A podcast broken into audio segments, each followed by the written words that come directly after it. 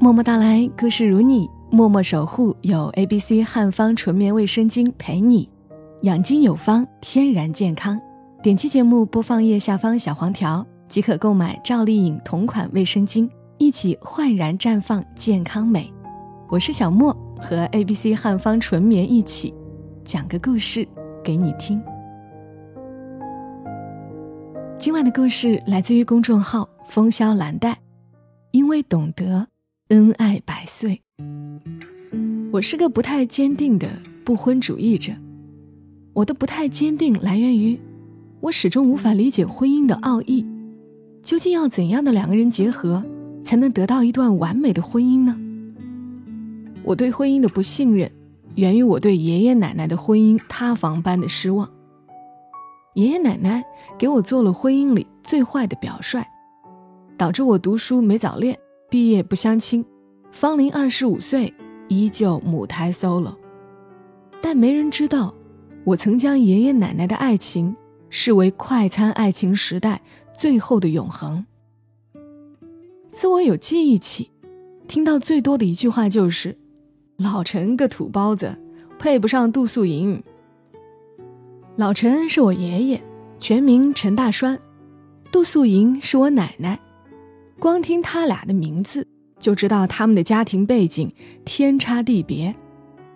我奶奶是市农业研究院的科研主任，是那个年代万里初一的大学生，有学问有地位。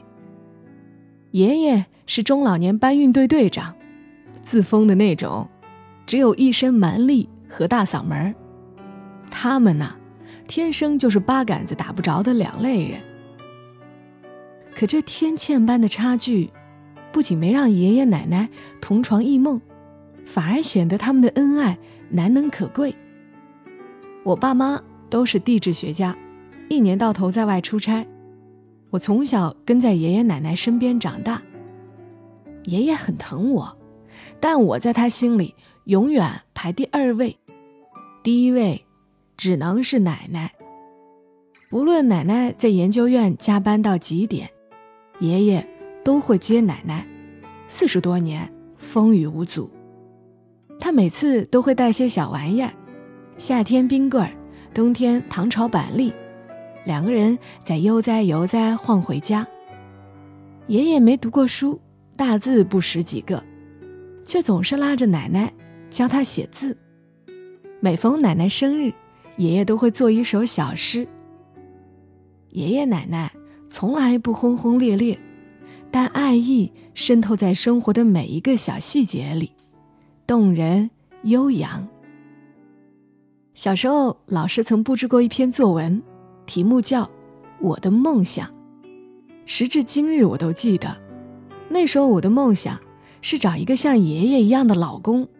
这件事还被奶奶拿出来笑了好久。每回爷爷都是羞红一张老脸。却一脸宠溺，任由奶奶闹腾。直到四年级，在一个风清气朗的平凡下午，奶奶亲手打碎我对爱情的憧憬向往。那天下午放学回家，我一回家就发现氛围不对。奶奶坐在床边，一边抹眼泪，一边收拾衣物；爷爷蹲坐在门槛上。愁眉苦脸的抽水烟，奶奶简单收拾了两件冬装和洗漱用品就要走，爷爷这才起身，将小三轮推出来，让奶奶上车。一路上，爷爷奶奶都没说话，奶奶好像很伤心，眼泪没停过。最后，小三轮停在了省城医院门口。你也注意身体。别把自己累着了。爷爷叮嘱了一句，奶奶就下车，头也没回进了医院。那天夜里，爷爷喝醉了，满口胡话，眼里闪烁的泪光凝结成孤独的星星。我才知道，奶奶的一个故人李俊，跌倒中风进了医院。那人膝下一儿一女。都不孝顺，老来病了，连个看护的人都没有。请了护工吧，仗着他没人撑腰，暗地里偷偷虐待过几回。消息传到奶奶耳里，奶奶当然坐不住了，主动请缨去照顾。他对你奶奶有恩呐。那是我第一次见到喝醉的爷爷。之后的两个月，奶奶都没回过家，偶尔爷爷拿两件换洗衣裳、一壶鸡汤送去医院。医院病房里，奶奶接屎端尿、翻身擦背，而我和爷爷像两个局外人，局促地站在一边看奶奶忙活。直到爷爷跟病床上的人讲话。我才知道，原来爷爷也认识他。病床上的人半身不遂，嘴歪眼斜，呜呜嗯嗯，说不出一句囫囵话，口水浸湿整个衣襟。那时的我在想，这人真丑，半点不如爷爷。我并不懂爷爷奶奶和李俊的关系，但是我不喜欢奶奶为了照顾他不回家。我天天祈祷着，希望李俊赶紧好，他好了，奶奶就能回家，爷爷也不用每天愁眉不展。可我没想到，等那人能出院了，奶奶却将他带回了家。爷爷竟然没有反对，反而积极张罗着铺床做饭。从前两个人的浪漫，变成三个人的凑合。爷爷再也没有接奶奶下班。他要留在家里照顾病人，没了小情诗，生活忙碌，腾不开手去感受细碎的浪漫。灯下依偎着识字读书，也成为不可追的过去。第三者的到来，彻底打碎生活的样貌。我年纪虽小，却也已经明白了什么叫人言可畏。奶奶将那人带回家，第二天，邻里之间流言就已经满天飞了。说什么杜素英老来骚，一把年纪了还跟初恋情人藕断丝连；老陈绿帽头上一把刀，忍者神龟，被人戳着脊梁骨耻笑。如此种种，更难听几十倍的话都有。奶奶对李俊的态度，爷爷的宽容，让我第一次意识到大人世界的复杂。那一年我十一岁，已经再也不相信爱情。每当我问奶奶为什么，奶奶都只是笑着摸摸我的头，说出那句万能套话：“等你长大就懂啦。”可是等我长大，依旧没能懂。而李俊在我们家一直生活了七年。在我高考前夕，他进入弥留之际，他的儿女终于想起还有这么个老父亲，将他带回家照料。听说不到半个月，人就没了，尸骨未寒，儿女们就迫不及待打响遗产争夺战。奶奶听说了这个消息，在院子里哭坐一整晚。为了哄奶奶开心，爷爷学了奶奶最喜欢的皮影戏，每天傍晚都给奶奶开私人小专场，逗得奶奶前仰后合。换做从前，我一定感动艳羡。可那时，我只觉得虚伪讽刺。高考时填志愿，我选了离家最远的大学，此后很少回家，更很少给爷爷奶奶打电话。毕业后，我留在了读书的城市，没了寒暑假，一年只回一次家。关于童年里的回忆，随着成长和岁月流逝，渐渐变得模糊。但爷爷奶奶的爱情，始终是我心里拔不掉的刺儿。每当恋爱，总有一个声音提醒我，深情总是虚伪。二十五岁生日那天，我正和朋友切蛋糕，爸妈打来电话，火急火燎让我回家。爷爷摔倒入院，情况危急。我赶回家时，奶奶守在病床前，神情憔悴。我才发现，大半年不见，奶奶苍老许多。那个去做实验、头发都要打理的一丝不苟的小老太太，如今衣领袖口全是污渍。爷爷的倒下，或许真的击垮了奶奶。好几次夜里陪护，我醒来都看见奶奶坐在床前，握着爷爷的手低语，眼泪片刻没有停止。奶奶跟研究院请了长假，专心在医院照顾爷爷。奶奶忙前忙后，不让我插手，是再熟悉不过的模样。我终于还是问出了埋藏心里多年的疑问：奶奶，李俊爷爷真的是你的初恋吗？奶奶有些吃惊，我会问出这样的问题。片刻之后又笑了，缓缓开口说起那段尘封多年的往事。许多年前。奶奶毕业后被分配到农业科学研究院，是当时研究院里唯一的女性。而爷爷是所里的勤杂工，专干不动脑子的体力活。起初，奶奶众星拱月，备受所里上下爱护。直到反右风如燎原之火袭来，奶奶莫名其妙被打成右派，钉在革命的十字架上，被批判。唾弃。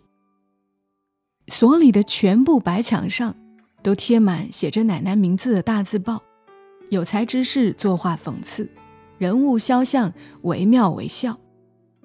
那段时间，奶奶被禁止接触学术相关工作，每天就坐在会场接受轮流批判，写了无数封检查，忍受无数的侮辱折磨。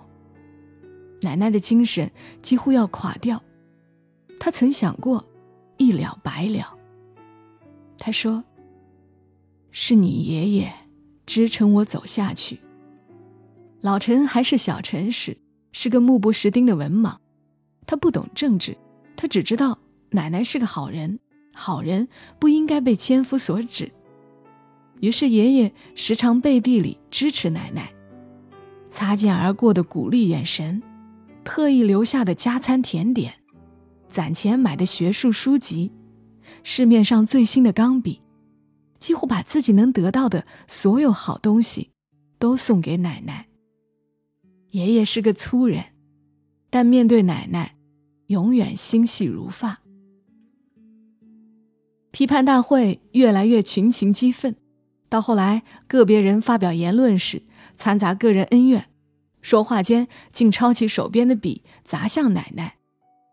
一直在门外偷听的爷爷，终于忍不住冲进来和那人展开对骂搏斗。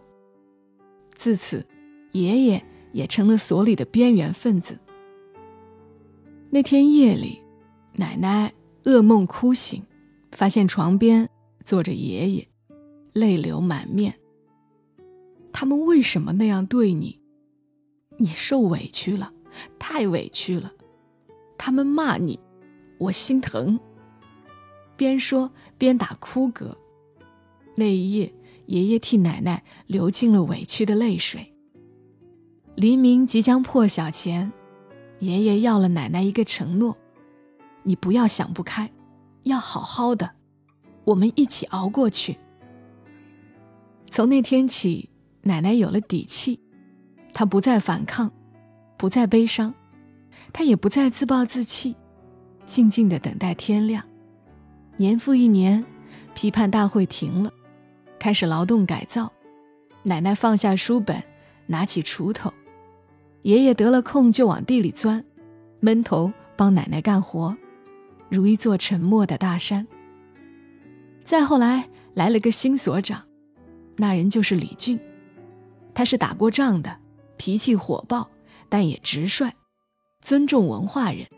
来所里第一件事，就是走访科研人员，包括奶奶。他和奶奶聊了一个下午的科研实验，农业的未来。一拍板，让奶奶别下地了，明天就回实验室。李俊给奶奶摘掉了右派的帽子，奶奶终于迎来了新生活，再也没有人揪着过去往奶奶头上扣屎盆子。也就是那一年，奶奶和爷爷结婚了，证婚人是李俊。李俊呀，是我的恩人，如果没有他，我这辈子可能都无法回到科研道路上。但你爷爷，是我一辈子的革命同志。没有他，在黎明到来之前，我就已经放弃了。奶奶告诉我，人这一生，除了亲情、爱情，还有很多伟大沉重的感情，无关风月，却同样能照亮人生路。你爷爷，懂我的心，因为有他，我才敢去医院照顾李俊爷爷，也才敢将李俊爷爷接回家。我知道，不论什么时候，你爷爷永远跟我站在一起。支持我的决定。那一刻，我终于明白，奶奶给李俊的照顾是还恩，给爷爷的照顾才是爱。奶奶下嫁爷爷，正是因为这一份人世间难得的懂。两个互相懂得的人，在漫长的婚姻生活中，将这份懂化成无需言语的默契。最后谱写成一张人人艳羡的爱的绝唱。爷爷终究没有撑过那个秋天，上了年纪跌倒的任何一跤，都会成为阎王索命的契机。中秋那天，是爷爷入院以来最清醒的一晚，三句不离小莹，还要给奶奶梳头。昏睡前，爷爷给奶奶念了一首小诗。你是青草，我是滋养你的沃土；你是鱼儿，我是容纳你的溪流。有一天我离去，会变成影子，一直守护你。这是我听过最不具美感的诗，也是我听过最动人的诗。就在吃过月饼的后半夜，爷爷悄然离去，牵着奶奶的手。直到停止呼吸，也没有松开。爷爷离世后，家里只剩下奶奶一个人。他回到研究院上班，不肯给自己半点生活空隙。而家里的摆设始终保持着爷爷离去前的样子，连爷爷的衣物、照片都没收起来。我想，奶奶一定在每一个难眠的深夜，都无数次。温柔摩挲过爷爷的遗物，指尖流淌的全是无尽思念。爷爷离开的第二年冬天，奶奶也永远闭上了眼睛。在收拾遗物时，我看到爷爷给奶奶写的情书，厚厚一摞，是一辈子都说不完的深情。纸张承载着岁月，泛黄褶皱，还有泪滴的痕迹。我想，那就是思念的形状吧。奶奶去世后，我也遇到了相互懂得的那个人。我希望我们能够像爷爷奶奶一样，因为懂得，恩爱百岁。